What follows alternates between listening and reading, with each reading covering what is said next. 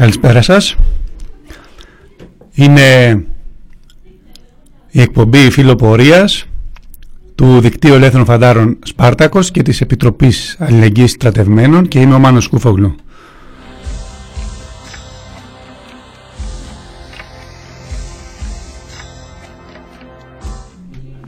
Εορταστική εκπομπή σήμερα, αλλά μόνο με την έννοια ότι γίνεται στις γιορτές γιατί δεν έχουμε ούτε δώρα ούτε εορταστικό πρόγραμμα ε, γιατί δυστυχώς τα θέματα έχουμε εορταστική διάθεση αλλά δυστυχώς τα θέματα με τα οποία ασχολούμαστε δεν αλλάζουν πάρα πολύ κατά τη διάρκεια των γιορτών δεν έχουν πάυσεις δεν έχουν διακοπές.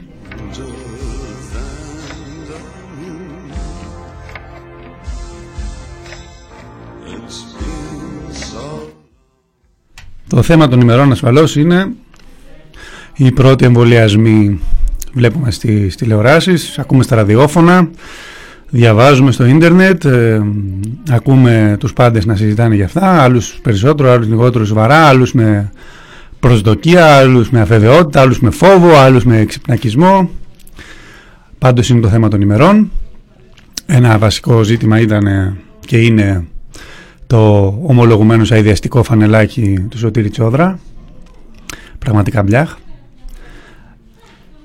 η κάποια συμβολικά πρόσωπα και μετά η πολιτική αρχηγή, τα πολιτικά πρόσωπα όπως ο πρόεδρος της Δημοκρατίας κλπ. ή πρόεδρος, συγγνώμη, εμβολιαστήκανε πρώτοι για να μας δώσουν το μήνυμα ότι είναι ασφαλές, ότι βάζουν μπροστά το στήθος τους, το στήθος τους σε αυτή τη μάχη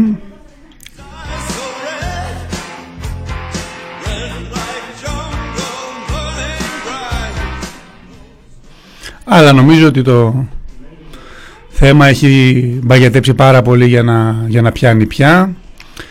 Το ποιος έβαλε πρώτος του το στήθος στη μάχη, το γνωρίζουμε πολύ καλά μετά από 9 μήνες πανδημίας. Δεν ήταν άλλοι από τους εργαζόμενους στα νοσοκομεία, τους εργαζόμενους στους κλάδους που ήταν απαραίτητοι και συνεχίζανε στις πιο αντίστοιχες συνθήκες, στην αποκομιδή των σκουπιδιών, στη, στα μεγάλα καταστήματα και τις μονάδες παραγωγής τροφίμων, στην ε, Δυστυχώς στις μεγάλες μονάδες παραγωγής που θα μπορούσαν και να είχαν πάψει τη λειτουργία τους για υγειονομικούς λόγους, αλλά δεν το κάνανε γιατί τα αφεντικά δεν θέλουν να χάσουν ούτε μία μέρα κερδών. Όλοι αυτοί βάλανε και βάζουν ακόμα το στήθος τους μπροστά. Είναι οι εργαζόμενοι, είναι η εργατική τάξη που κρατάει την κοινωνία όρθια και είναι και κάτι κυβερνητικοί που πάνε και κάνουν ένα εμβόλιο και βγαίνουν φωτογραφίες ή κάνουν κανένα μοτοκρό ή κλείνουν συμφωνίες.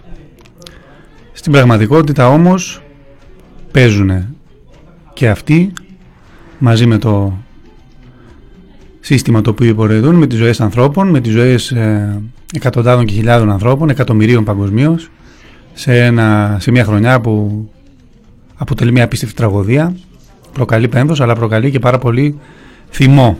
Αυτός ο θυμός βέβαια δεν παίρνει πάντα την πιο ορθολογική κατεύθυνση για να πούμε την αλήθεια.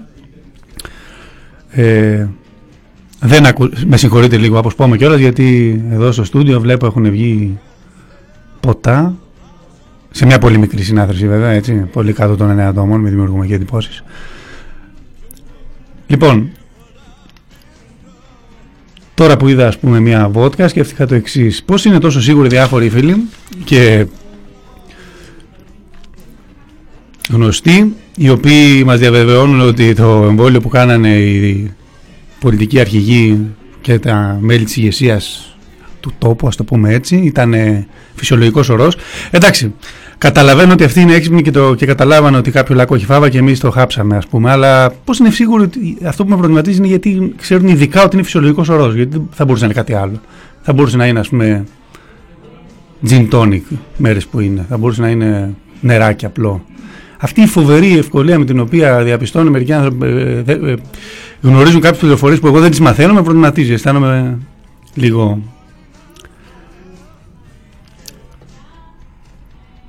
Εντάξει, ζηλεύω ρε παιδί μου, ζηλεύω.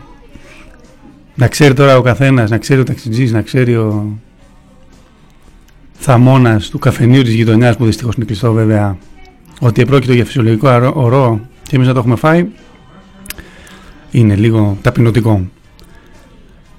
Πολύς ανορθολογισμός δηλαδή, δεν βγάζει κανένα νόημα. Θα έπρεπε να μας εξηγήσουν οι συνωμοσιολόγοι γιατί έπρεπε το παγκόσμιο σύστημα να δημιουργήσει μια ε, επιδημία που σκοτώνει τόσο κόσμο και μετά να προσπαθούν με ψεύτικα κόλπα να τη μαζέψουν. Αλλά θα μου πει κανείς, πολλές φορές οι ίδιοι άνθρωποι πιστεύουν ότι δεν υπάρχει καν ο ιό ή δεν είναι τόσο επικίνδυνος. Αλλά και πάλι εδώ ε, ε, γίνεται το εξής ερώτημα. Αν είναι μούφα, ας πούμε, ο ιός, αν δεν είναι επικίνδυνος ή αν δεν υπάρχει καν; Τότε ποιο είναι το πρόβλημα με το να κάνουν εμβόλια με φυσικό όρο αντί να είναι κανονικά. Δηλαδή, γιατί να μπουν σε αυτή τη διαδικασία; Εντάξει, δεν είναι και πολύ δύσκολο να κάνει κανείς πλάκα με τους συνωμοσιολόγους. Είναι μάλλον παραβίαση ανοιχτών πορτών.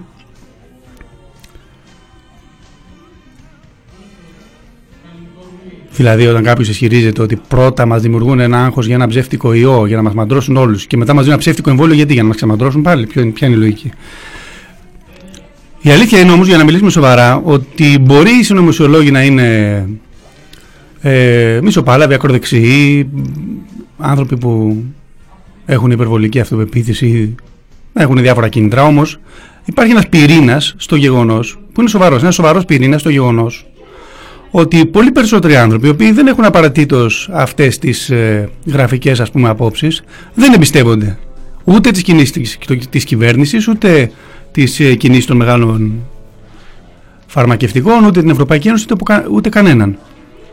Αυτή η αμφισβήτηση είναι απόλυτα φυσιολογική, είναι απόλυτα λογική. Α μην ε, βρίσκουν δηλαδή τον εύκολο στόχο οι κυβερνήσεις, τα ΜΟΜΟΕ κλπ. Στις ε, παράλογες αφηγήσεις για αυτό που συμβαίνει, βρίσκουν τον εύκολο στόχο για, νομίζοντας ότι έτσι ξεμπερδεύουν εν γέννη με την αμφισβήτηση. Γιατί για να πούμε και την αλήθεια, πώς είναι δυνατόν να εμπιστευτεί κανείς τη ζωή του, τη ζωή μας σε μια κυβέρνηση που πριν από λίγο καιρό έλεγε ότι ποτέ δεν θα ξανά έχουμε lockdown μετά έλεγε ότι ποτέ δεν θα ξαναβγούμε από τον lockdown που στις αρχές ε, Νοέμβρη κάθε μέρα είχε ένα καινούριο μέτρο το οποίο αναιρούσε το προηγούμενο ε, έπειτα κάθε μέρα είχε μια εξαγγελία για το πώς θα έρθουν τα μέτρα την οποία την έπαιρνε πίσω μετά ε, το οποίο δεν συνέβη μόνο εδώ, έτσι δεν είναι το σύνδρομο της ψωροκόστονα στην Ελλάδα, δεν είμαστε σοβαροί και αλλού. Δείτε τι γίνεται στην Αγγλία. Ο ίδιος ο Πρωθυπουργός για καιρό, ο Μπορίτ Τζόρσον, έλεγε ότι δεν ε, υπάρχει κανένας ιδιαίτερος κίνδυνος, μην τρελαίνεστε. Μετά κόλλησε και ο ίδιος, δεν την πέρασε και πολύ εύκολα. Μετά έκανε ε, lockdown αυστηρό, μετά το σήκωσε για να ψωνίσει ο κόσμος, μετά επαθυστερεί γιατί ο κόσμος πήγε να ψωνίσει, ξανά έκανε lockdown γιατί ο ιό έγινε πιο επικίνδυνος. Τι νόημα βγάζουν όλα αυτά; Πραγματικά πώς να έχει κανείς εμπιστοσύνη σε μια τέτοια διαχείριση; Η διαχείριση αυτή δεν είναι επειδή είναι ανίκανη. Εντάξει, μπορεί να είναι και ανίκανη, αλλά δεν είναι αυτό το ζήτημα. Είναι πραγματικά το καπιταλιστικό σύστημα, το διεθνές καπιταλιστικό σύστημα, βρίσκεται πραγματικά σε μια κατάσταση όπου έχει να διαχειριστεί δύο αντιφατικά πράγματα. Από τη μία, έχει να διαχειριστεί μια πραγματική υγειονομική κρίση, η οποία είναι και μια τεράστια οικονομική κρίση. Άμα μιλάμε τώρα για υφέσεις της τάξης του 10 και 15%, φαντάζεστε τι τεράστιο οικονομικό κόστος θα έχει αυτή η κρίση και τι λογαριασμό θα κληθούν να πληρώσουν οι οικονομίες του χρόνου, προφανώς προσπαθώντας να περάσουν όλο το βάρος στους εργαζόμενους και στα φτωχότερα κοινωνικά στρώματα Πλην όμως, αναμφίβολα, με μια ύφεση που θα επηρεάσει και την καπιταλιστική παραγωγή και την κερδοφορία. Δεν υπάρχει περίπτωση να μην γίνει αυτό. Και τους προπολογισμού των κρατών. Απ' τη μία υπάρχει αυτός, αυτή η πραγματικότητα αυτή της κρίσης και ταυτόχρονα καμία κυβέρνηση δεν θέλει να καταρρεύσει τελείως το υγειονομικό σύστημα, να έχει ένα τέτοιο ε, κόστος σε ανθρώπινες ζωές που να εξηγερθεί ο κόσμος εναντίον της Προσπαθεί δηλαδή να αποτρέψει μια πλήρη κατάρρευση από τη μία πλευρά, από την άλλη πλευρά ε, προσπαθεί να αποτρέψει και μια πλήρη κατάρρευση της οικονομίας, οπότε παλατζάρει διαρκώς, παλατζάρουν όλες τις κυβερνήσεις διαρκώς μεταξύ lockdown όταν φτάνει το σύστημα στο απροχώρητο, ε, υπερβολικά αυστηρών και αυταρχικών και μετά χωρίς ιδιαίτερη σκέψη και προστασία, άρση των ε, lockdown για να μπορέσει να λειτουργήσει η οικονομία και να περιοριστεί η οικονομική τρύπα πατάνε σε δύο βάρκες, βρίσκονται διαρκώς σε μια μετέωρη κατάσταση. Πώς είναι λοιπόν δυνατόν πράγματι ο πληθυσμός, ο κόσμος, κυρίως οι εργαζόμενοι, ε, οι οποίοι το έχουμε πει πάρα πολλές φορές, υποχρεώνονται να συναστιστούν το πρωί στα ε, μέσα μαζικής μεταφοράς ή στους κατάμεσους δρόμους για να πάνε στη δουλειά τους να καθίσουν 8 ώρο στην καλή περίπτωση με ελάχιστα μέσα προστασίας που κανένας ουσιαστικά δεν τα επιβάλλει και γυρίζουν σπίτι τους και αν κάνουν μια βόλτα να πετάξουν τα σκουπίδια μετά τις 10 χωρίς μήνυμα τρώνε και το πρόστιμο. Πώς είναι δυνατόν να εμπιστευτούν αυτό το σύστημα, αυτή τη διαχείριση αυτοί οι άνθρωποι; Πώς είναι δυνατόν να τους εμπιστευτούμε; Γιατί εδώ γίνονται διάφορα ζητήματα. Εντάξει, κατανοητό είναι και το ότι φοβάται ο κόσμος το εμβόλιο. Σου λέει είναι και μια καινούργια τεχνολογία, ε, τι συνέπειες μπορεί να έχει. Υπάρχει εδώ πέρα και κάποια παραπληροφόρηση και κάποια σύγχυση. Το ότι είναι εμβόλια mRNA, κάποια από αυτά, όχι όλα. Δεν σημαίνει δεν και καλά ότι είναι επικίνδυνα. Συνήθως τα εμβόλια δεν είναι και ιδιαίτερα επικίνδυνα και το mRNA δεν είναι και κάτι. Είναι ένα τμήμα του ιού, ας πούμε. Δεν είναι ότι είναι κάποια παρέμβαση στο γενετικό κώδικα των ανθρώπων. Ε, αυτά είναι τερατολογίες εντάξει. Ε, Παρ' όλα αυτά όμως υπάρχουν άλλα ζητήματα. Θα είναι πραγματικά αποτελεσματικό. Δεν το ξέρει κανείς από τώρα αυτό. Αρκεί από μόνο του. Το ξέρει κανείς από τώρα δεν αρκεί από μόνο του.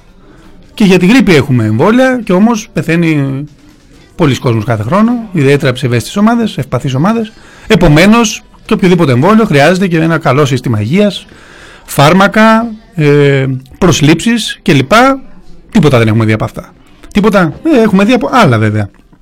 Έτσι, να σας αναφέρω γρήγορα ένα κατάλογο από προσλήψεις ε, που έγιναν την τελευταία, τον τελευταίο 1,5 χρόνο. Λοιπόν, 1500 ειδική φρουρή τον Αύγουστο του 2019. Η δημιουργία της ομάδας δράση, τα μηχανάκια, τα, τα δολοφονικά μηχανάκια, ε, πρώην Δέλτα στην Αθήνα τον Νοέμβριο του 2020. 50 άτομα αρχικά και διέμερση αργότερα. 800 συνοριοφύλακε το Μάρτιο του 20. Τον Νοέμβριο του 19 ήταν εκείνος, συγγνώμη. 800 συνοριοφύλακε το Μάρτιο του 20. 400 συνοριοφύλακε τον Ιούνιο του 20. 750 συνοριοφύλακε τον Αύγουστο του 20. Η ομάδα δράση στη Θεσσαλονίκη τον περασμένο Νοέμβριο. Η νέα ομάδα ΟΔΟ, ομάδα διαχείρισης και οριοθέτησης συναθρήσεων, παρακαλώ, τον Νοέμβριο του 2020. Για να αποτρέπουν και να καναλιζάρουν τις διαδηλώσεις. Σχεδιασμοί για 800 συνοροφύλακες αρχές του 2021, καινούριους. Η ίδρυση Πανεπιστημιακής Αστυνομίας υπό την ηγεσία της ελληνικής αστυνομίας με 2.000 άτομα στην αρχή. 700 συνοροφύλακες της Frontex το, το, το Δεκέμβριο πέρσι. 1.500 λιμενοφύλακες τον Ιούνιο του 20. Στις ένοπλες δυνάμεις 1.400 πλήτες βραχίας ανακατάταξης τον Ιούνιο του 2020, μονιμάδες δηλαδή. 260 ακόμα τέτοιο πλήτες και 160 έφεδρες από ειδικές δυνάμεις τον Νοέμβριο του 2020. Και σχεδιάζουν να, να προσληφθούν 15.000 επόπ σε βάθος πενταετίας και 1.600 από αυτούς μόνο μέσα στο 2021. Συν ετήσια αύξηση κατά 520 άτομα των σπουδαστών σε στρατιωτικές σχολές, οι οποίοι πληρώνονται βέβαια και αυτοί, από φέτος. Αυτές ήταν οι προσλήψεις στην υγεία. Αυτές τι προσλήψεις κάνει η κυβέρνηση. Πώς είναι δυνατόν λοιπόν, όταν βλέπει κανείς μια κυβέρνηση η οποία επενδύει κυρίως στα όπλα και στην καταστολή, γιατί έχει πάρει πολύ, πολύ κυριολεκτικά την έννοια του πολέμου να δει στον κορονοϊό, πώς είναι δυνατόν να εμπιστεύεται την τύχη, την τύχη του κανείς σε μια τέτοια κυβέρνηση. Πραγματικά εδώ τίθεται ένα, ένα βαθύτερο ερώτημα. Δεν είναι τόσο αν τα φέρανε με ένα κομικό τρόπο τα, τα κουτιά με τα εμβόλια. Ε, αν τα πήγαν στη Βουλγαρία με ένα φορτηγό για λουκάνικα εντάξει θα ήταν χειρότερο ας πούμε αν μπορεί να φοβάται κάποιος ότι θα πάει να δαγκώσει καμιά λουκανικόπιτα και θα το τρυπήσει η σύριγγα πέρα από αυτό δεν είναι εκείνο το κύριος βασικό πρόβλημα. Το πολύ βασικό πρόβλημα είναι ότι μιλάμε για ένα έχουμε την ανάγκη ενός παγκόσμιου προγράμματος εμβολιασμού πρωτοφανών διαστάσεων το οποίο έχει αφαιθεί στα χέρια ιδιωτικών εταιριών με τις δικές προτεραιότητες, την κερδοφορία κλπ. Δεν υπονοώ με αυτό ότι θα μας σκοτώσουν οι εταιρείες με το εμβόλιο τους. Δεν έχει κανένα. Δηλαδή, αν ε, μια εταιρεία από αυτές βγάλει ένα εμβόλιο που είναι θανατηφόρο, εκτός από το τέλος πολλών ανθρώπων, θα σημαίνει και το τέλος της ίδιας. Το πρόβλημα είναι όμως ότι οι εταιρείες αυτές θα το βγάλουν με τους ρυθμούς, στις ποσότητες, στις αγορές που τις υπαγορεύει η κερδοφορία τους. Και καμία από αυτές βέβαια δεν έχει καν μπει στον κόπο να υποκριθεί ότι θα, θα, θα τα κάνει δωρεάν ή θα τα πουλήσει τιμή κόστος, ότι δεν θα βγάλει κέρδος. Το κόστος των ίδιων εμβολίων σε διάφορες περιπτώσεις είναι από 3 έως 20 ε, δολάρια για να βάλουμε εσύ τα μεταφορικά που τα διπλασιάζουν τουλάχιστον. Η κυβέρνηση λέει ότι ο εμβολιασμός θα είναι δωρεάν. Τι θα πει δωρεάν, Ο ΔΕΟ το πληρώνει εκείνη τη στιγμή; Εφόσον θα αποζημιωθούν όλες αυτές οι ιδιωτικές εταιρείες, θα αγοραστούν κανονικά σε τιμή κέρδους αυτά τα εμβόλια. Θα τα πληρώσει το κράτος και το κράτος από πού θα τα πάρει μετά; Πώς θα είναι δωρεάν; Από πού τα πήρε τις προηγούμενες ε, φορές που χρειάστηκε μέσα στην κρίση, μετά από την κρίση του 2008 και από το 2010; Και, και 11 και 12 τα πρώτα χρόνια των περικοπών. Από πού τα πήρε αυτά; Από τους μισθούς και από τις συντάξεις. Πιθανώς και από ε, μικρότερους επαγγελματίες, κυρίως όμως το μεγάλο βάρος έπεσε στο εύκολο θύμα που είναι πάντα η μισθή και οι συντάξεις. Καθόλου δωρεάν δεν θα είναι ούτε τα εμβόλια, ούτε το κόστος της υγειονομικής κρίσης, ούτε ο λογαριασμός της οικονομικής κρίσης δεν θα είναι δωρεάν. Γι' αυτό το λόγο ε, είναι να αγανακτεί κανείς αν ε, από το γεγονός ότι δεν ακούγεται καν στο δημόσιο λόγο και από όποιον ακούγεται θεωρείται τρελός ε, το αίτημα για επιτάξεις. Επιτάχθηκαν με εντός εισαγωγικών κάποιες ιδιωτικές κλινικές και αμύφθηκαν ε, με μεγαλύτερες αμοιβές από ό,τι θα ε, πληρώνανε οι, οι κανονικοί πελάτες. Γιατί είναι παράλογο δηλαδή να πάει κανείς ακόμα παραπέρα και να πει ότι για να μπορέσουμε να ξέρουμε ότι θα εμβολιαστούμε με ασφάλεια και επάρκεια χρειάζεται να υπάρχουν υποδομές, δημόσιες υποδομές ανάπτυξης του εμβολίου.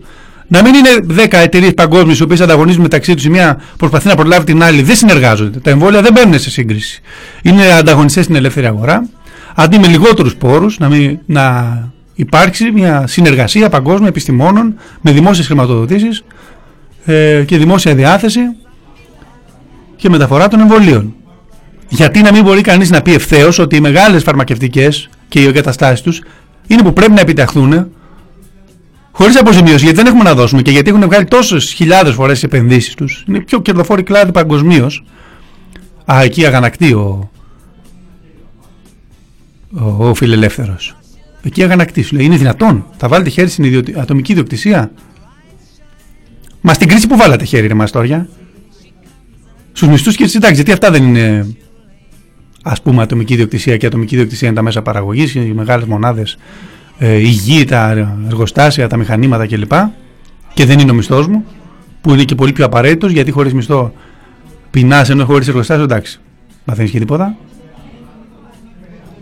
Α, το να γίνουν περικοπές στο όνομα των εκτάκτων αναγκών είναι κάτι που είναι μέσα στο παιχνίδι, που είναι μεν δυσάρεστο, μπορεί να λένε όλες οι κυβερνήσεις δεν θέλαμε να το κάνουμε, αλλά είναι κάτι ευνόητο και εύλογο σε δύσκολες καταστάσεις. Το να μπει χέρι στη μεγάλη περιουσία α, είναι σκάνδαλο. Δεν υπάρχει περίπτωση. Αυτά τα ερωτήματα όμως θέτει ε, η κρίση του κορονοϊού. Ε, το γεγονός ακριβώς ότι η παγκόσμια παραγωγή ελέγχεται από λίγους ιδιώτες οι οποίοι έχουν σαν κύριο γνώμονα το συμφέρον τους για το τι παράγεται, πώς παράγεται, πότε παράγεται και από ποιους παράγεται. Αυτό το γεγονός είναι η μεγαλύτερη, η μεγαλύτερη υγειονομική βόμβα και αναδείχθηκε σε όλα τα επίπεδα από το συνοστισμό ανθρώπων στα εργοστάσια της Δυτικής Αττικής ή της Δυτικής Μακεδονίας που ήταν βόμβες κορονοϊού μέχρι την το άδειλο μέλλον της παραγωγής και διανομής των εμβολίων. Παρενθετικά να πούμε, η κυβέρνηση τώρα εμφανίζεται για άλλη μια φορά ο σωτήρας μας έφερε το εμβόλιο, εγκαίρος να το κάνουμε και θα δώσει τη μαγική λύση στην πανδημία και ταυτόχρονα μας λέει ότι θα ξεπερδέψουμε σε κανένα χρόνο Δηλαδή, παιδιά, αφού το εμβόλιο είναι αυτό που λέτε, είναι απολύτως δικιά σας ευθύνη. Απολύτως δικιά σας ευθύνη να γίνει εμβολιασμός σε όλους, σε εύλογο διάστημα και να μην χρειαστεί ένας χρόνος. Γιατί θα χρειαζόταν ένας χρόνος δηλαδή; Πολύ απλά γιατί τα πράγματα είναι αρκετά πιο σύνθετα γιατί έχουμε μπροστά μας έναν ε, εμπορικό πόλεμο για τα εμβόλια γιατί έχουμε μπροστά μας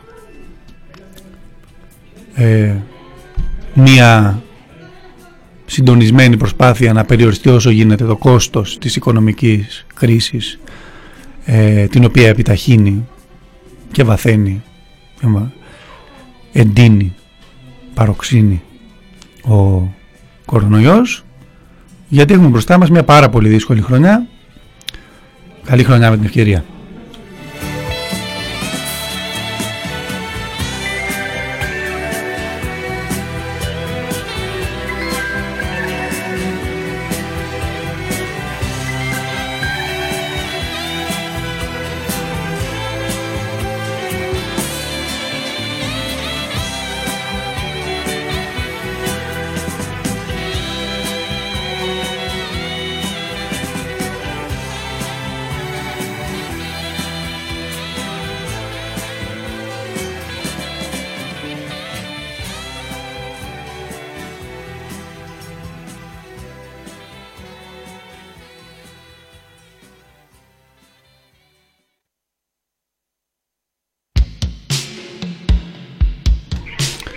Μιλήσαμε λοιπόν για την ε, ανάγκη να γίνουν ε, μαζικοί δημόσιοι εμβολιασμοί δωρεάν, οποία ανάγκη αυτή έρχεται σε σύγκρουση με το καθεστώς λειτουργίας όλου του ε, της παραγωγής των φαρμάκων, της φαρμακευτικής βιομηχανίας που είναι ιδιωτική και υπόλογη στα, στα κέρδη των μεγάλων καπιταλιστών και στην Ελλάδα. Ας θυμηθούμε ότι ο φαρμακευτικός κλάδος είναι από τους πιο δυναμικούς κλάδους τη μεταποίηση, τη βιομηχανία και της οικονομίας ε, γενικώ. Να μιλήσουμε τώρα λίγο και για την κατάσταση, τι προοπτικέ αλλά και τα αιτήματα ε, για τον εμβολιασμό μέσα στο στρατό.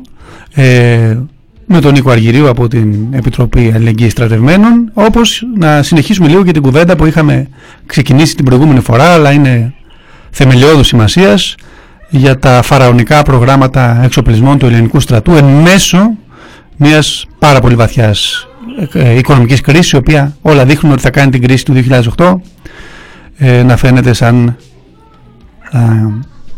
ένα Λούνα Πάρκ σε σχέση με την, με την καινούρια. Λοιπόν, ε, Νίκο γεια σου. Καλησπέρα Μάνο, καλησπέρα σας και στους εκδοτές. Ε, εγώ θα ήθελα να πω το εξής. Ε, το τελευταίο χρονικό διάστημα βλέπουμε ε, την αγωνία της κυβέρνησης ε, να προβάλλει το ρόλο ε, του στρατού ένας στρατός ο οποίος βγαίνει και κάνει ανακοινώσεις ε, διαστόματος του αρχηγού ΓΕΘΑ ε, του Φλόρου ε, ένας στρατός ο οποίος προβάλλεται ότι αυτή τη στιγμή ε, δίνει και αυτός ε, από το μετερίζει του τη μάχη για να κερδιθεί ο πόλεμος ενάντια στον κορονοϊό ότι θα παίξει ρόλο στην αποθήκευση και στη μεταφορά των εμβολίων και ότι δίνει το καλό παράδειγμα καθώς ο Φλόρος και πάλι ο αρχηγός θα εμβολιάζεται πρώτος από το στράτευμα ε, για να δώσει το παράδειγμα ε, στον υπόλοιπο λαό να ε, ακολουθήσει και εκείνος ε, τον εμβολιασμό.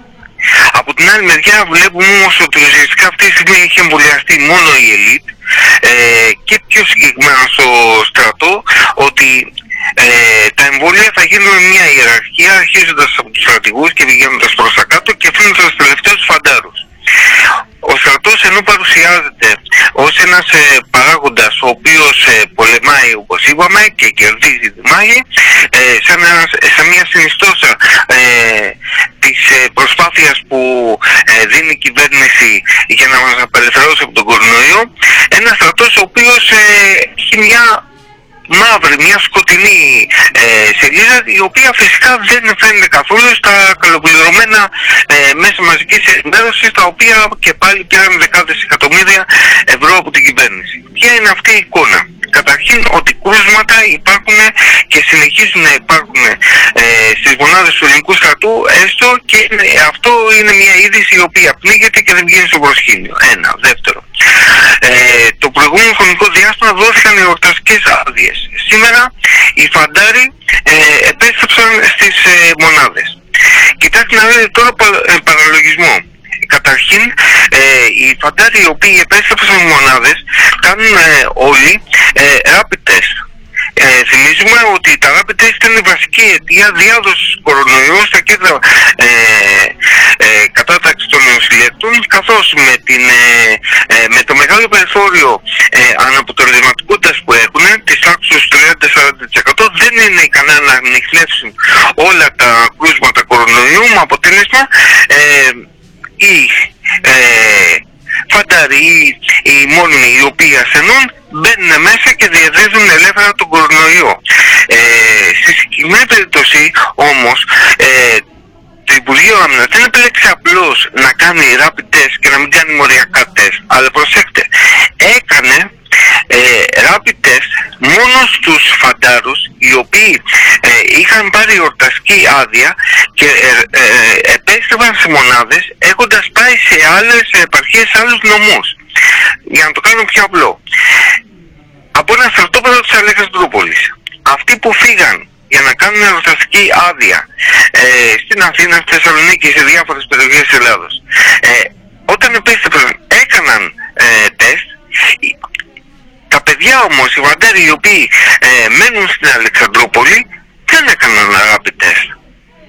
Υπάρχει καμία λογική σε αυτό; Δηλαδή στην Αθήνα, στη Θεσσαλονίκη μπορεί να κολλήσεις κορονοϊό άρα θα κάνεις rapid test στη Θεσσαλονίκη ε, άμα είναι το στρατόπεδο και εσύ Θεσσαλονικιός ο Αθηναίος που πάει σε μονάδα της Αθήνας ε, ο νησιώτης που είναι από το, με καταγωγή από το συγκεκριμένο νησί ε, δεν κολλάει κορονοϊό. Νομίζω ότι είναι μια ακόμη πτυχή που δείχνει όχι απλώς το μέγεθος του παραλογισμού του στρατό, αλλά ότι ο στρατός την εποχή ακριβώς που κάνει κολοσσία πολεμικά ε, συμβόλαια επιλέγει, γιατί δεν είναι επιλογή, να μην κάνει ε, μοριακά τεστ τα πλέον ε, ακριβά σύμφωνα με τους συμφούτιδες του Υπουργείου Άμυνας αλλά και να μην κάνει ε, rapid test ακόμη και σε όλους ε, τους φαντάρους.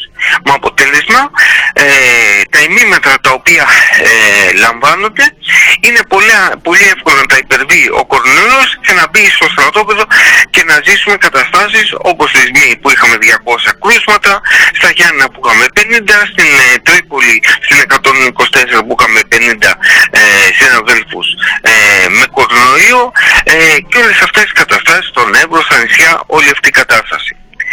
Αλλά νομίζω ότι αυτά είναι αρκετά για να διαμορφώσει ο καθένας μια εικόνα. Το πώς, ε, ποιο είναι το μέγεθος εγκληματικής ε, αμέλειας της κυβέρνησης όπου με συγκεκριμένες επιλογές επιλέγει να μην ε, προστατεύσει το λαό μας, να μην προστατεύσει ε, την νεολαία και να δώσει με επικοινωνιακούς όρους ε, τη μάχη του κορονοϊού ενώ οι επιλογές της είναι άλλες και τις οποίες αξίζει να ε, συζητήσουμε. Έχει ενδιαφέρον ότι αυτή, ο εμβολιασμός από την ιεραρχία του στρατού προς τα κάτω δείχνει με τον πιο ανάγλυφο τρόπο και πολλές φορές το κάνει αυτός ο στρατός. Τι συμβαίνει και στην κοινωνία ολόκληρη. Έτσι, από, τα κάτω, ε, από τα πάνω προς τα κάτω θα γίνει ο εμβολιασμός. Πιο αδύναμα στρώματα, οικονομικά και κοινωνικά, θα είναι η τελευταία τρύπα της φλογέρας. Ναι, νομίζω ότι έχεις απόλυτο δίκιο σε αυτό ε, και ε, είναι χαρακτηριστικό ότι ε, η ανακοίνωση του δικτύου Σπάρτοκος που βγαίνει την Κυριακή το βράδυ ως απάντηση στον εμβολιασμό του αρχηγού Γεθά του Φλόρου ο οποίος μιλά για για μια διαδικασία στην οποία θα τον ακολουθήσουν οι στρατηγοί, η οποία έγινε σήμερα, παραδείγματος οι αρχηγοί και οι υπαρχηγοί ε, των, των επιτελείων πήγαν και εμβολιάστηκαν. Ε, εμείς βγάζουμε καταγγελία ε, στην οποία παίρνουμε θέση ε, για όλες αυτές τις μεθόδους, τις άφηνες μεθόδους που ακολουθεί η κυβέρνηση και έρχεται τη Δευτέρα το πρωί πρωί με αγωνία το Υπουργείο Άμυνας να απαντήσει ε, με νέα ε, διαταγή στην οποία είναι χαρακτηριστικό ότι ε, οι άνθρωποι κότυψαν ε, να παίξουν βέμπο.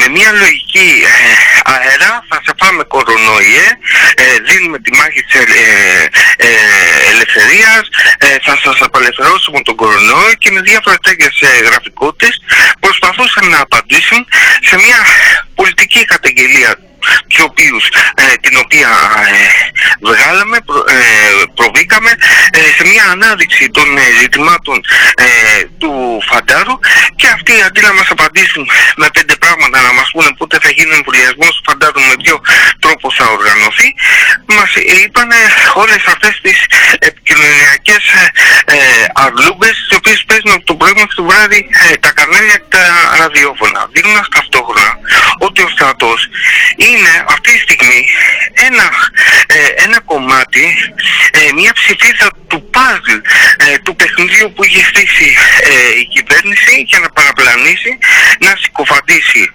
καταρχήν όποια φωνή αμφισβήτησης και από την άλλη μεριά να οριοποιήσει την κατάσταση και να δώσει την αίσθηση ότι επιστρέφουμε σε μια κατάσταση κανονικότητας από το Γενάρη.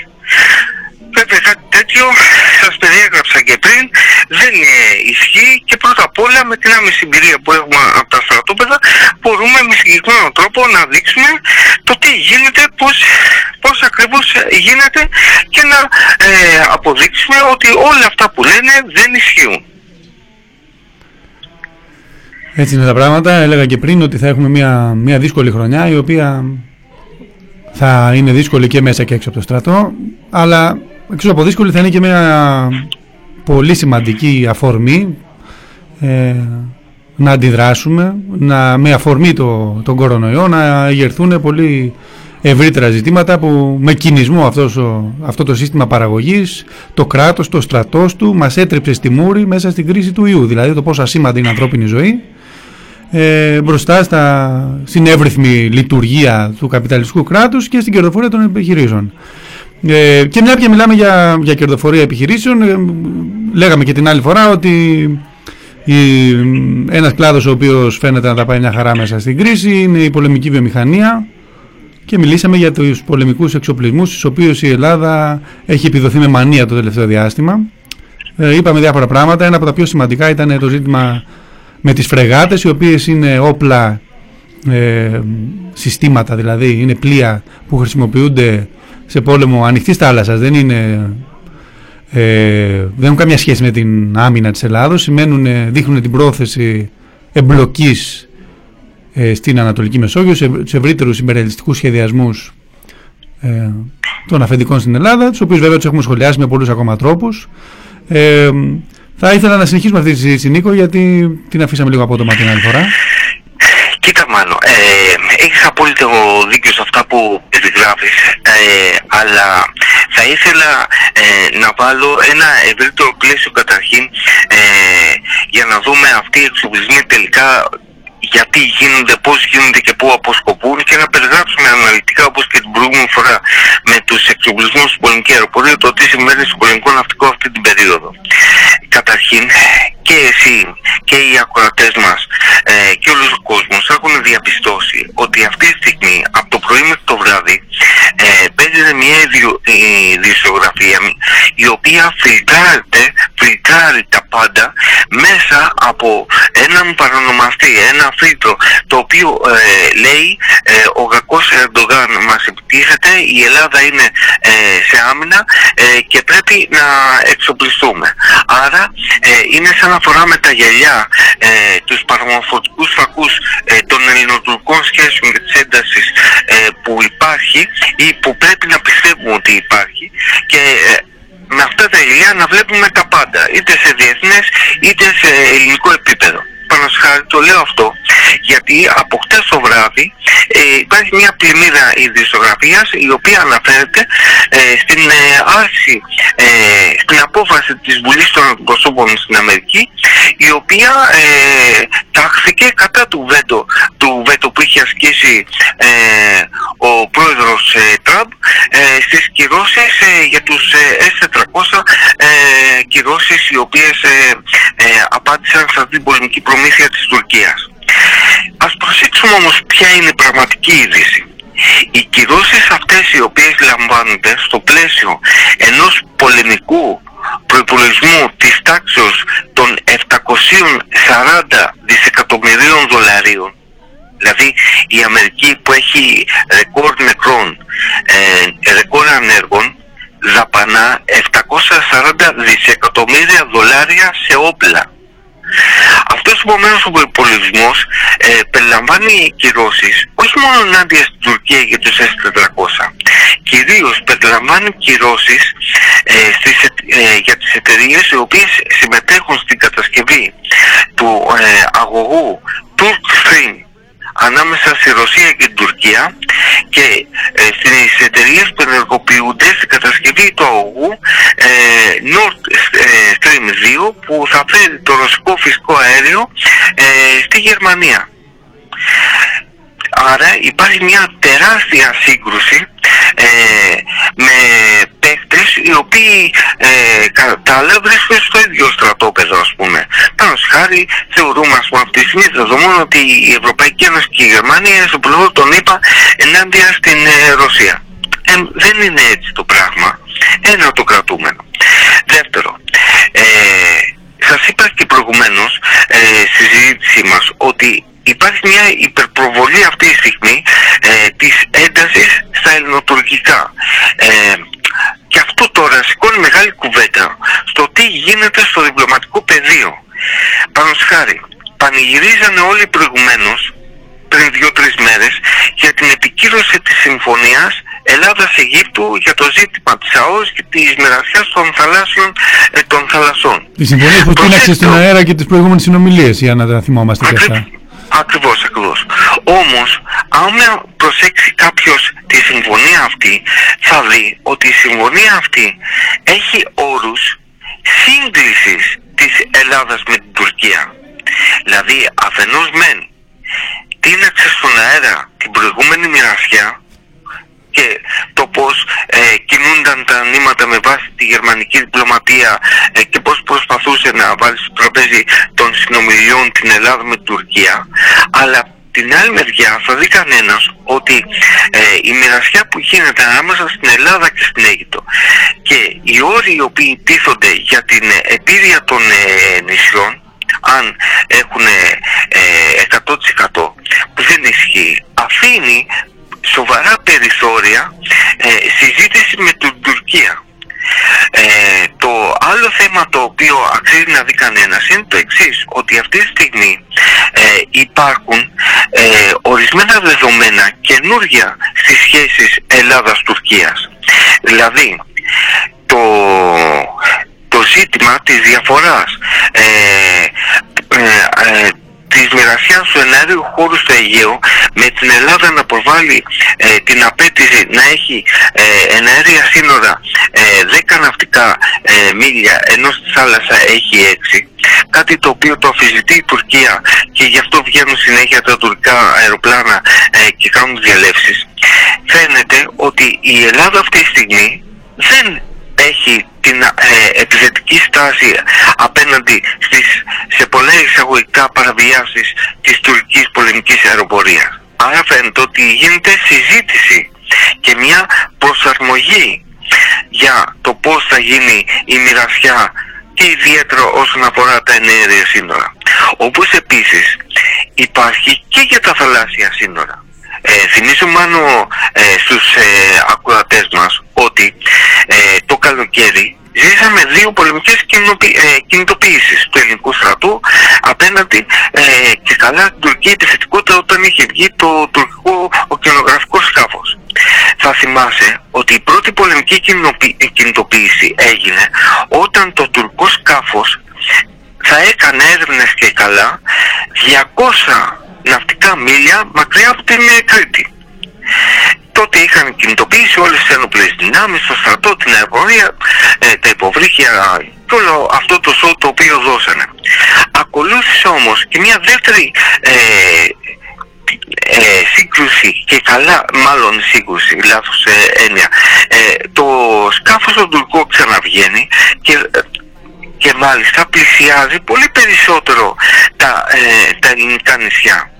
Τότε όμως ε, η κυβέρνηση βγαίνει και λέει ότι κοιτάξτε τα παιδιά, εμείς έχουμε ε, χωρικά ύδατα στα 6 μίλια που έδειχνε μια διαφοροποίηση της ελληνικής διπλωματίας της ε, ε, πολιτικής που ακολουθούσε το Υπουργείο Εξωτερικών και το Υπουργείο Άμυνας ανάμεσα στην, ε, στο πολιτικό πρόσωπο που έδειχνε στην πρώτη κινητοποίηση όταν το σκάφος βρίσκονταν στα 200 μίλια και πολύ ε, διαφορετική στάση όταν το σκάφος έφτασε στα 8 με 10 ε, ναυτικά μίλια από το Καστελόριζο. Και έδειχνε βέβαια ότι ήταν ψέματα θα μας λέγανε πριν, ότι είναι σε ελληνικά νερά, ότι πλέγανε σε ελληνικά νερά. Ακριβώς. Καμία σχέση. Πλέγανε σε ύδατα τα οποία η Ελλάδα διεκδικεί ως ΑΟΣ. Καμία σχέση το ένα με το άλλο. Ακριβώς. Δεύτερο το κρατούμενο. Το τρίτο κρατούμενο είναι ότι προωθείται ε, η τουρκική πρόταση την οποία βέβαια αποδέχτηκε ε, η Σύνοδος Ευρωπαϊκής Ένωσης να γίνει ε, Μεσογειακή Σύνοδος για να δούνε τους όρους με τους οποίους θα μοιράσουν τις ΑΟΣ και τις ε, θάλασσες της Μεσογείου. Τρίτο το κρατούμενο. Και καταλήγουμε στο ε, κυριακάτικο άρθρο στην καθημερινή ε, του Κουμουτσάκου, ε, ο οποίος είναι αναπληρωτής υπουργός ε, προστασίας ε, ε, μάλλον εξωτερικών, ο οποίος βγαίνει και λέει ότι ε, η ελληνική εξωτερική πολιτική έχει ένα τρίπτυχο. Ανάσχεση, διάλογο και συνεργασία. Δηλαδή, ναι μεν εξοπλισμούς, ναι αποφασική στάση και χαλά απέναντι στην επιθετικότητα της Τουρκίας. Δεύτερο, διάλογο, αφήνοντας ανοιχτή την πόρτα των ε, διαβουλεύσεων και των διερευνητικών επαφών και ένα τρίτο, τη, τη συνεργασία. Γιατί τα λέω όλα αυτά; Γιατί αποδεικνύεται ότι πέρα από την επιθετικότητα της Τουρκίας που μας λένε τον εξανατολάς κίνδυνο, το μεγάλο εχθρό, φαίνεται ότι η ελληνική κυβέρνηση ετοιμάζεται για, για μοιρασιά ετοιμάζεται να παίξει σε ένα διαφορετικό παιχνίδι. Και δεν είναι τυχαίο ότι το ίδιο έντυπο, η καθημερινή που φιλοξενούσε το άρθρο του Κουμουτσάκου έβγαινε με άρθρο του Βασίλη Νέδου το οποίο έλεγε ότι η Ελλάδα μπορεί να είναι ευνοημένη του Brexit έτσι ώστε να αντικαταστήσει την Βρετανία στον παραδοσιακό ρόλο που έπαιζε σε σχέση με την Αμερική. Αυτό σημαίνει ότι η Ελλάδα καλείται να παίξει έναν ιδιαίτερο ρόλο στο πλαίσιο της Ευρωπαϊκής Ένωσης όσον αφορά την Αμερικανική πολιτική και ένα δεύτερο να είναι η αιχμή του δόρατος του Αμερικάνικου δόρατος όμως ε, στη σύγκρουσή του με τη Ρωσία. Αυτό δείχνει ότι οι πολεμικοί εξοπλισμοί δεν εντάσσονται μόνο στο πλαίσιο των ελληνοτουρκικών σχέσεων. Οι ελληνικοί εξοπλισμοί εκφράζουν πολύ συνολικότερες ανάγκες.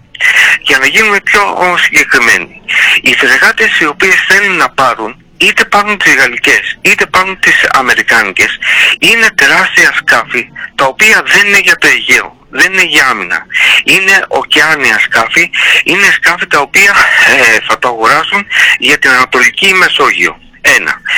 Τα όπλα τα οποία ε, φέρουν πάνω είναι όπλα αφενός απίστευτης καταστροφικότητας αλλά έχουν συγκεκριμένες προδιαγραφές πολέμου.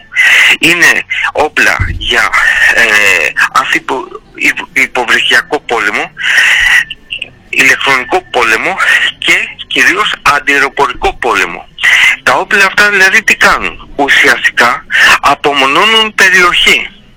Ποιες περιοχές αυτή τη στιγμή ενδιαφέρουν το ελληνικό κεφάλαιο ε, να απομονώσει; Είναι η διάβλη, ε, η ενεργειακή διάβλη ε, στο Αιγαίο και στην Ανατολική Μεσόγειο που περνάνε ε, τα πετρελαιοφόρα ή περνάνε οι αγωγοί Ένα, να μπορέσει να προστατεύσει τις ε, εξέδρες άντλησης πετρελαίου και φυσικού αερίου και κυρίως να ελέγξει τα περάσματα.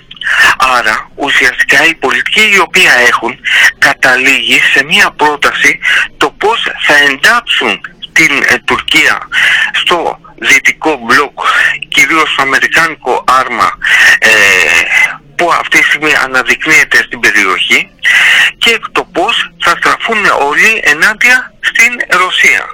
Είναι κάτι το οποίο το ομολογεί ο Μάζης, βγαίνει έντονα στην ε,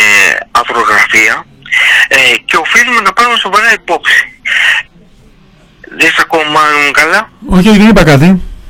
Ε, άρα, για να συνεχίσω αυτό το σκεπτικό, ε, θα δει κανένας στη συνέχεια ότι τα γαλλικά, τα δύο γαλλικά σκάφη, ε, η Μπεχάρα, οι ε, φρεγάτες κορδέτες οι οποίες προτείνονται, έχουν ένα τεράστιο κόστος.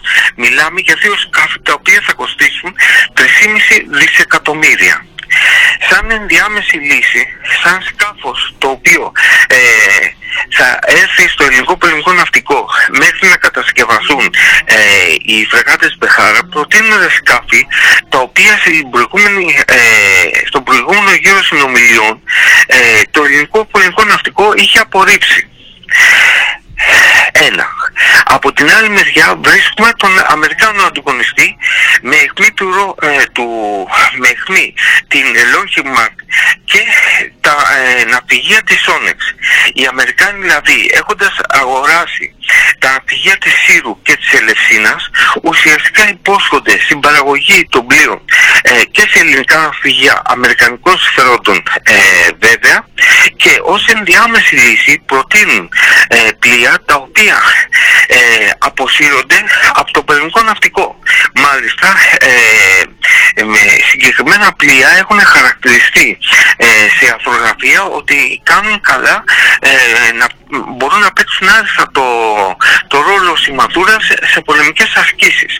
Αυτά είναι τα, ε, τα πλοία ε, τα μεταχειρισμένα, τα οποία είναι 30 και 40 ετών, τα οποία έρχονται να ε, εξυγχρονίσουν τον ελληνικό στόλο, το οποίο, για τον οποίο λένε ότι έχει γερασμένα πλοία 50 ετών. Δηλαδή θα αντικαταστήσουν τα πλοία των 50 ετών του ελληνικού πολεμικού ναυτικού με τα αμερικάνικα πλοία που ε, είναι 40 ετών.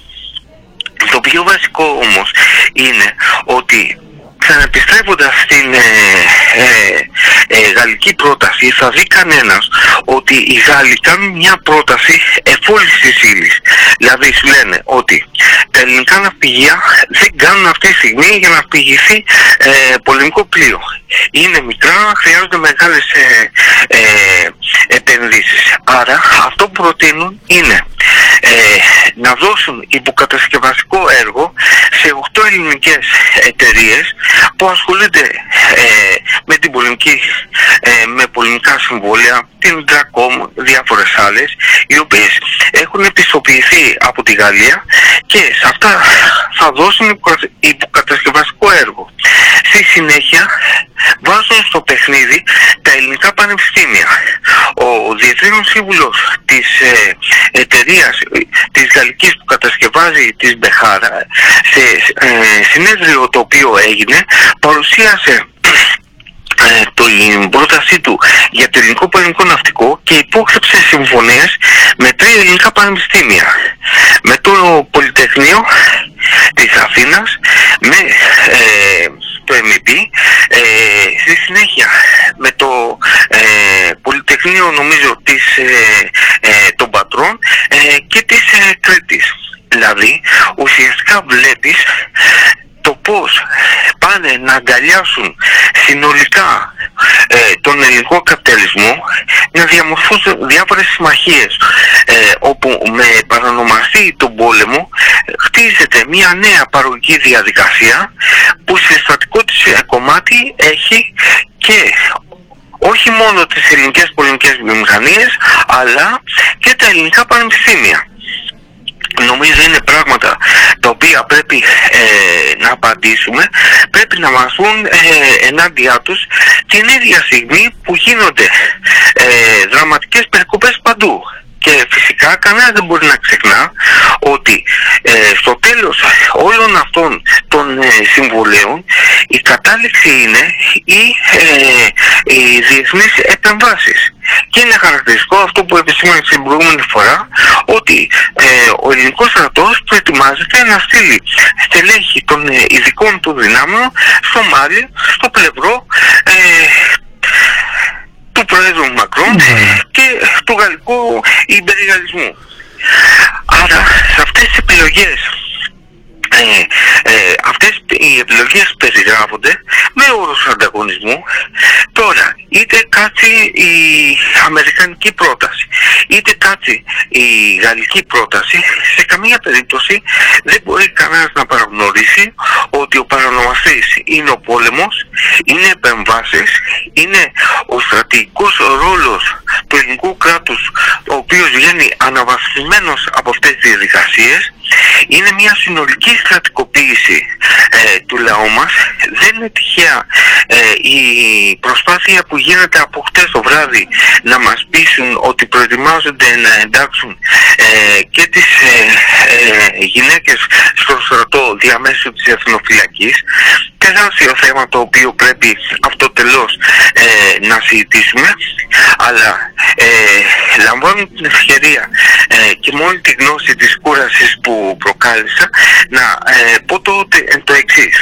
Ε, το δίκτυο Σπάρτοκος οργανώνει ε, διαδικτυακά ε, συζήτηση με ειδικό θέμα τους εξοπλισμούς ε, τους μισοφόρους στρατιώτες και τις προλήψεις, την ασυγκρότηση του ελληνικού στρατού και του ρόλου του καινούριου που έρχεται να παίξει, εκδήλωση η οποία θα πραγματοποιηθεί στις 10 ε, Γενάρη και η οποία θέλει να συμβάλλει στο πώς θα προχωρήσουμε στην πρότασή μας για το κίνημα μέσα και έξω από το στρατό και το πώς πραγματικά μπορεί να υπάρξει μια απάντηση της νεολαίας ε, των εργαζόμενων, ε, των γονιών, των μαθητών, των φοιτητών απέναντι σε αυτούς τους πολεμικούς τυχοδιωτισμούς οι οποίοι όμως έχουν ένα φοβερό στρατηγικό χαρακτήρα και έναν μεγάλο μεγαλοειδατισμό. Να πούμε ότι η εκδήλωση αυτή θα είναι διαδικτυακή και μπορούν όσοι επιθυμούν να βρουν το σύνδεσμο στο blog του Σπάρτακου ε, αλλά και στο facebook.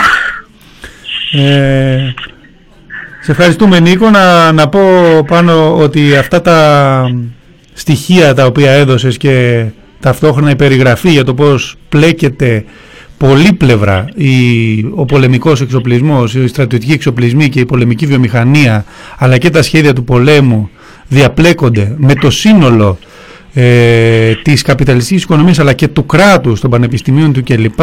Ε, δείχνει ότι τα δύο θέματα που συζητήσαμε σήμερα το έχουμε ξανασχολιάσει συνδέονται πάρα πολύ στενά. Ο, η στροφή στον πόλεμο είναι απάντηση στην καπιταλιστική κρίση. Έχει η πολεμική εξοπλισμή έχουν χαρακτηριστεί ε, στο παρελθόν ε, πολεμικός και ενσιανισμός ή τέταρτος τομέας της οικονομίας σημαίνουν τεράστιες επενδύσεις και κερδοφορία για κάποια κεφάλαια. Σημαίνουν επίσης όμως και μια διαδικασία καταστροφής μέσα στον πολέμο για να ξαναχτίσουν. Αυτά κάνει ο καπιταλισμός της κρίσης ε, αυτά κάνει και το ελληνικό κράτος σαν ένα ανεπτυγμένο κράτος που θέλει να παίξει σε αυτή τη μοιρασιά θέλει να παίξει αυτό το παιχνίδι το πολεμικό και να μην έχουμε αυταπάτες ότι ε, αυτό τον λεγόμενο πόλεμο που λένε ενάντια στον κορονοϊό θα τον ολοκληρώσουν με ειρηνικά μέσα ή μόνο με μεταφορές. Θα έχουμε πολύ πιο κυριολεκτικές εκδοχές ε, του πολέμου. Ε, σε ευχαριστούμε Νίκο και καλή χρονιά να ευχηθούμε. Καλή, νύχτα, καλή χρονιά σε ένα μόνο και σε όλα τα παιδιά που μας παρακολουθούν. Καλό βράδυ. Καλό βράδυ.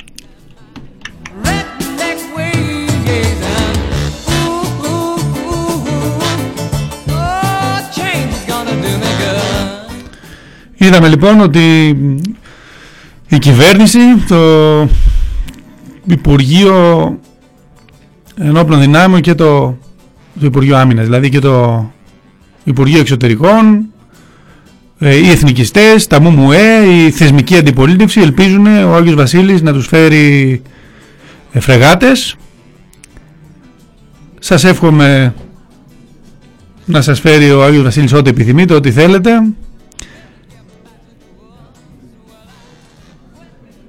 Την επόμενη, την πέμπτη είναι η παραμονή, μια δύσκολη παραμονή και επειδή είναι και μεσημεριανά τα ρεβεγιόν δεν θα έχουμε εκπομπή. Πιθανότατα, ε, εκτός αν κάτι αλλάξει, ε, την επόμενη τρίτη θα επανέλθουμε με άλλα θέματα σε μια νέα χρονιά η οποία ε, είναι καλό να μας φέρει ελπίδα ότι κάποια πράγματα θα αλλάξουν. Όπως είπαμε όμως και την προηγούμενη φορά, αυτά τα πράγματα θα αλλάξουν εάν εμείς κινηθούμε για να τα αλλάξουμε είναι στο χέρι μας, δεν έφταιγε το 2020 που ήταν δίσεκτο, έφταιγε το σύστημα που είναι εφιαλτικό, αλλά το σύστημα δεν είναι αιώνιο, δεν μένει για πάντα, μπορούμε να παλέψουμε ενάντια του, μπορούμε να πετύχουμε ανατροπές, μπορούμε να αποτρέψουμε σχέδια επικίνδυνα για τις ζωές μας. Ε, η σκοπιά αυτής εδώ της εκπομπής είναι για το μερίδιο που αναλογεί σε αυτόν τον αγώνα ε, στους φαντάρους, στο στρατό, μέσα και έξω από το στρατό. Ξέρουμε όμως ότι δεν είναι, δεν είναι παρά ένα από τα παιδεία που θα δοθούν αυτές οι, οι μάχες. Εύχομαι λοιπόν καλή χρονιά σε όλα τα επίπεδα, στην υγεία, στη, σε ό,τι ο καθένας ε, επιθυμεί, ε, στο βαθμό που δεν είναι εναντίον των πραγμάτων που επιθυμούν οι άλλοι άνθρωποι. Κυρίως όμως μια χρονιά που θα σημάνει μια αντεπίθεση, πράγμα που είναι, δεν είναι μια αυθαίρετη ευχή, ε, είναι μια πραγματική δυνατότητα διότι φέτος θα είμαστε αντιμέτωποι με τις πάρα πολύ σοβαρές οικονομικές και κοινωνικές συνέπειες της πανδημίας που χαρακτήρισε το 2020. Δύναμη, κουράγιο και αισιοδοξία. Γεια σας.